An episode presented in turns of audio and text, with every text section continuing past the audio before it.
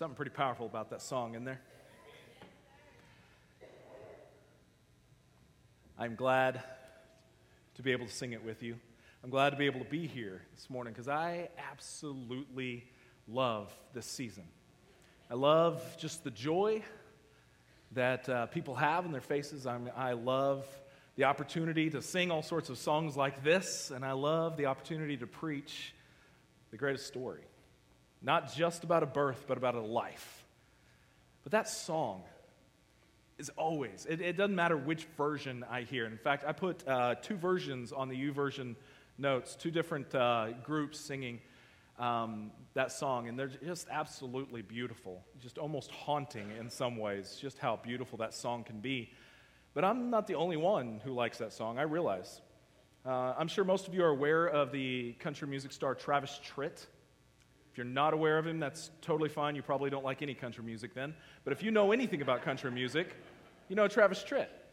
And uh, before Travis Tritt became famous, he had to play in a lot of bars and other seedy kind of establishments. And uh, he said at those bars, it was a pretty rough place, and people would get into fights.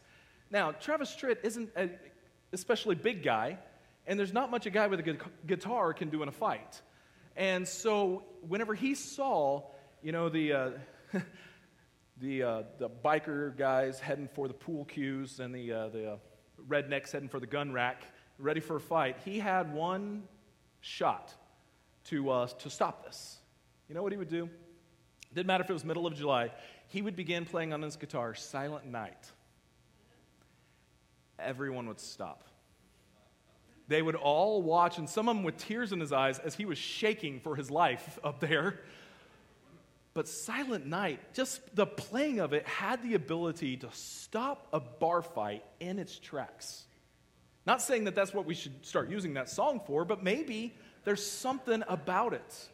Maybe there truly is something about that song, not just the music, but the words that are that impressive even to the seedy establishments of this world. Travis Tritt learned that. Maybe we should as well. Because this song is powerful, not just in the fact that it was well written. This song is powerful because it is bringing peace to hearts of unpeace. That's a word, of chaos. He is bringing joy to a joyless nation, bringing an understanding of who is truly in charge and the beautiful gift of a coming king that would be Lord over all. That's what this song talks about, and it's fantastic. Which leads into the prophecy we're going to be talking about this morning. So, for the past several weeks, we've been leading into Christmas with this looking at different prophecies about the coming of Christ who he would be, what, when he would come, what he would do, and especially how he would die. These prophecies are all over the Old Testament, pointing to the fact that this guy, this Jesus, is legit. He comes from a very long line of prophecies, and he fulfills every single one of them. So, the prophecy that we're going to be looking at this morning, is actually three prophecies by one prophet, by the guy, uh, name is, uh, is Daniel.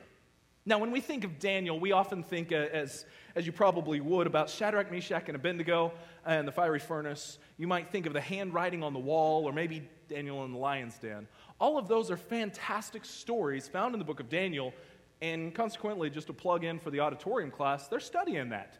Um, so if you want to study more of that, come to the auditorium class Sunday mornings and, uh, and you will dive further into that study.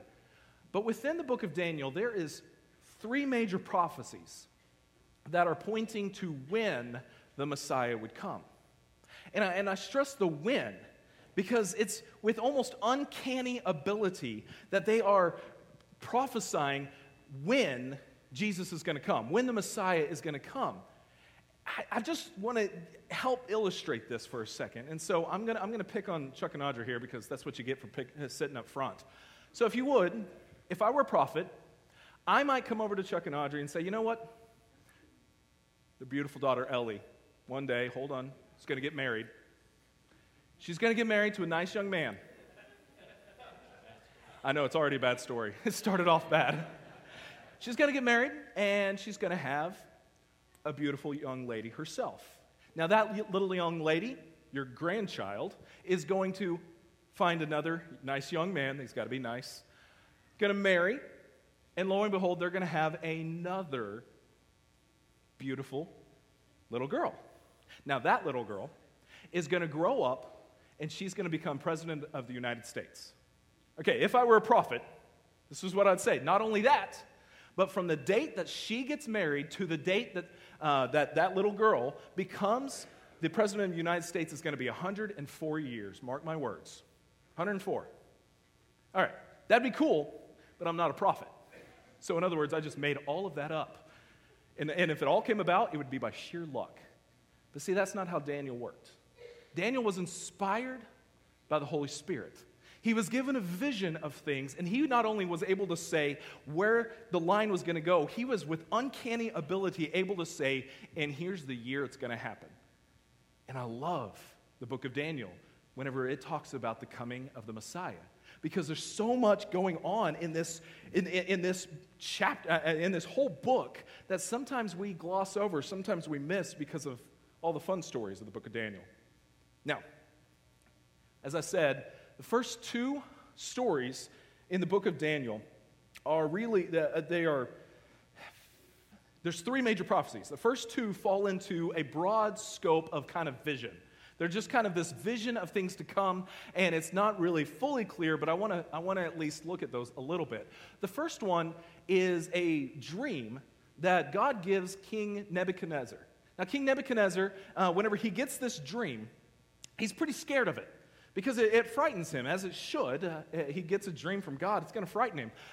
So he, he gathers up all the enchanters, all the astrologers, all the wise men of his kingdom, and he doesn't just say, Here's my dream, tell me what it means. What he says is, You tell me my dream, and then tell me what it means. And no one, no one can tell him that because no one knows dreams except Daniel knows God knows dreams. So Daniel comes in to the king's presence and he says, I can't do it, but God can. And, and here's what he has shown you when you slept at night you had a statue. There was a statue, and on, on that statue had a head of gold. It had a chest of silver. It had a torso and midsection as bronze. It had legs of iron and then feet of a mix of iron and clay. And Daniel goes on to further say all of those represent kingdoms that are coming. And looking back in history, we can understand that the head, obviously, was the Babylonians. This is the uh, kingdom of Nebuchadnezzar. He's the gold head. Uh, the chest and arms of the silver would be the Medes and the Persians that would come and conquer uh, the Babylonians. And then along uh, them, led by Alexander the Great, would be the Greece, uh, that empire. And then after that would be the Roman Empire uh, divided into the legs of iron, which is ancient Rome, and then the feet of iron and clay, which is more so the restored Rome, uh, which was a kind of a mixture of a couple things. That's not necessarily the important part. That is showing a time scale. What becomes really important is this. As you watch, Daniel 2:34, as you watched, a rock was cut from a mountain, but not by human hands. It struck the feet of iron and clay, smashing them to bits. The whole stat- statue was crushed into small pieces of iron, clay, bronze, silver, and gold. Then the wind blew them away without a trace, like chaff on the threshing floor. But the rock that knocked the statue down became a great mountain that covered the whole earth. All right, so if the statue was representing all these kingdoms, this rock, if you were to take a wild guess, you might guess that it represents the Messiah. And you'd be right. This rock, Peter would even talk about, would be the, in 1 Peter uh, 1, or sorry, 1 Peter 2 8, he says, This is the stone that makes people stumble, the rock that makes them fall. He's alluding back to this prophecy that Christ is this rock that will demolish the kingdoms that have tried to be set up, set up before. He would demolish the empires of this world. And by the rock coming and not just hitting the full statue, by hitting specifically the mix of iron and clay, the prophecy is saying this rock is going to come during that kingdom. And he's going to crash that kingdom. And all those kingdoms will pass away. All right, so that's the first of the major prophecies. The second is a little bit different, but has the same flow and really the same kind of point. The second of the major prophecies of Daniel here is, is that Daniel has himself has a vision. And in this vision, there are four beasts that come out of the deep. That's a scary vision because these beasts are, are not good. They are not described in any nice terms. They, so we're not going to read them right now. But he describes four beasts that come. These are meant to represent those four kingdoms that the statue represented. Uh, you have the, the Babylonians, the uh, Medes, and Persians. Uh, you have then Greece and then Rome. They are all coming. But notice what I love is what happens whenever Daniel continues his vision. So, Daniel 7, it says this As my vision continued that night, I saw someone like the Son of Man coming from uh, within the clouds from heaven. He approached the Ancient One and was led into his presence. He was given authority, honor, and sovereignty over all the nations of the world, so that people of every race and nation and language would obey him. His rule is eternal it will never end. His kingdom will never be destroyed. Again, picture of the four kingdoms that are going to come the one they're currently in and the next one's after it, uh, of the timeline of when the Son of Man is going to show up. But where the first prophecy showed that he's going to demolish the empires that were there, they will be like chaff in the wind. This one shows that he's going to establish a kingdom that will be eternal.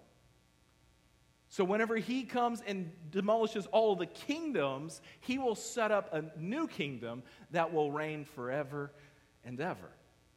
Now, when Jesus comes, he, he doesn't talk about this kingdom in terms of, of earthly kingdom.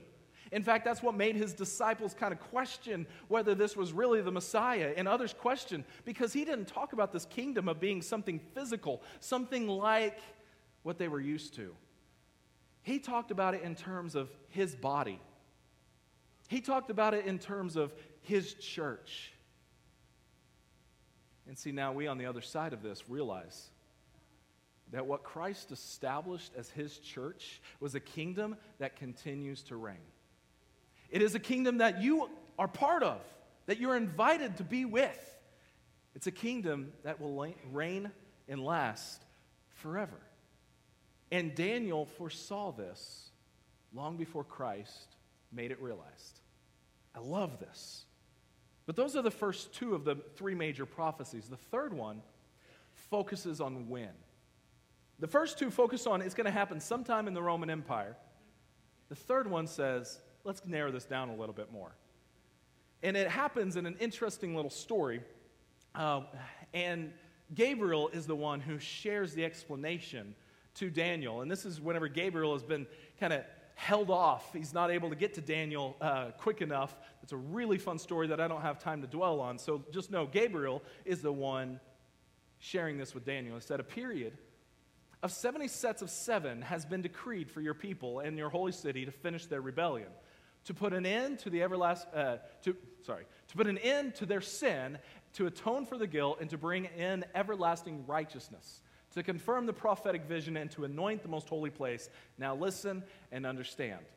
What Gabriel is doing here is he's saying that um, there is a time scale. There is a timeline in which this is going to happen. These visions that you've seen, all the way back to Nebuchadnezzar, that you saw him, uh, he saw a statue, and now you saw the rock coming in uh, during and it hitting, hitting the feet, and the whole statue crumbles. And then you remember those beasts that you saw? All of those are pointing to the Messiah is coming. This one, Gabriel's saying, here's when. He says 70 sets of seven, or some of your translations might say uh, sets of weeks. That might be a little bit um, misleading understanding the weeks because it doesn't literally mean weeks. The sets of seven is more uh, the understanding of the Sabbath year.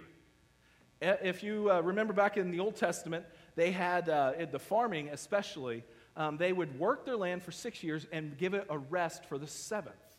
That is the context in which this is understanding, is that a set was seven years. So, in other words, 70 sets of seven would be 490 years. What Gabriel is saying is that from the time that the announcement is given to restore Jerusalem, to rebuild the walls, is the timeline that he's given here. That's the start of this. It'll be 490 years later whenever it will be realized. Here's the fun part there is, there is a long explanation about the dates and how they work, and I'm going to spare you a lot of that. I'm going to give you the quick explanation. It is considered that King uh, Artaxerxes issued the decree to rebuild the walls of Jerusalem in 457 BC. So 457 BC plus 490 years. You know what you get there? I didn't finish the rest of that passage, did I? That's where the timeline comes in. I'm sorry. I didn't finish the rest of it. Seven, 70 sets, so 457 uh, BC, 490 years later, takes you to about 33 to 34 AD. You know anything that's significant happening around that time? This is cool. It doesn't matter how you slice it. What's really awesome to me is that you can look at, well, what about this date? How does this work? The coolness is that that prophecy actually fits. This covers the, the ministry of Jesus, the birth of Jesus, his ministry, his death, burial, resurrection, the establishment of the church. Daniel saw it, prophesied about it, yet people were still missing. They still missed the point because they were looking for the wrong thing. May we never be accused of that. May we never be looking for the wrong thing. See, when Christ came, he came on the shoulders of all the prophets that said, He is coming. And He comes and He fulfills all the prophecies, but even more so. He establishes His kingdom that will reign forever. He establishes a church that will not just be a nice little entity, it'll be the kingdom that will destroy all the empires of this world. It'll be the kingdom that changes lives, even one at a time. It'll be the kingdom that will endure forever. See, when Christ came, when he became human, he didn't just come for us to immortalize some sweet nativity scene. He didn't come to make a silent night because it's so peaceful and serene. He came on a holy night because the rightful king has showed up to establish his kingdom. That's what the holy night means. That's what the peace to all men, the joy to this world is talking about is that the rightful heir, the rightful king, the one who's in charge, the Lord and Savior of all, is here. And he wasn't just back then, he is still here. His body still exists. And you get to be a part of that. And that's that body that changes lives.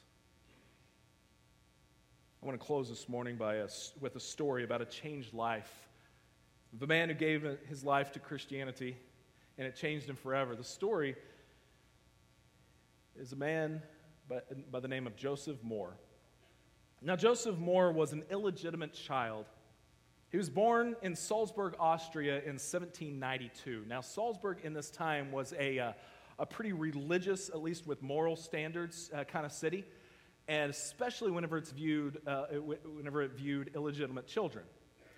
And so the city imposed a fine upon the mom of this fatherless boy. And this fine was so much so that she was pretty humble in her means. She was sewing, she barely making ends meet. It would cost her a full year's wages to pay the fine for having an illegitimate child. Just imagine that for a second. Well, story goes that up, uh, it steps in a gentleman that wants to pay the fine. Now, here's the, here's the catch he wants to become the godfather of this child. Now, the problem is, this is the fierce executioner, mo- mo- most feared man in the whole city. This executioner wants to be the godfather of the son. He's hoping to save his reputation. Uh, but the problem is, it may have saved his, but it ruined Joseph's reputation. See, Joseph wasn't able to enter school because no one wanted the God's son of the executioner in their school. He was kicked out of most things, and taken, most things were taken away from him, but one thing they could not take away from Joseph his voice. And Joseph could sing. And so he sang everywhere he went. He loved to sing. It happened that one day he was singing next to the, the, the stairs of the monastery, and one of the monks, who happened to be the choir master for the cathedral, heard that voice and said, You know what? That voice is too good to be wasted. So he found Joseph's mom, and he, he went over to jo- uh, Joseph's mom and convinced her to let, let him take the boy and train him in, in, the, in, in Christianity and train him to be a priest, but mainly to train him for the choir. Now, he proved to be a really good pupil. By the age of 12, he had mastered the organ, the piano, the guitar, and the violin. He was really good. Well, he kept on working and kept on growing, and he was really good in music to where it came about 1815 that he was ordained a priest and was given a congregation to work with. Three years later, one of the worst nightmares for someone growing up using organ music in their church, biggest nightmare, Christmas Eve service. See, most of the Christmas music in that time was just for the organ, but their organ broke. So Joseph Mohr not wanting to forego the music of that wonderful night, pulled out his guitar and started singing a song that you know. It was a song that he wrote a few years back. It was a song about the love of a Messiah who took in an illegitimate boy and gave him a home, gave him a purpose, and changed his life. So I'm going to ask you to sing it with me again. You've already sung it once. But the song is Silent Night. Silent night, holy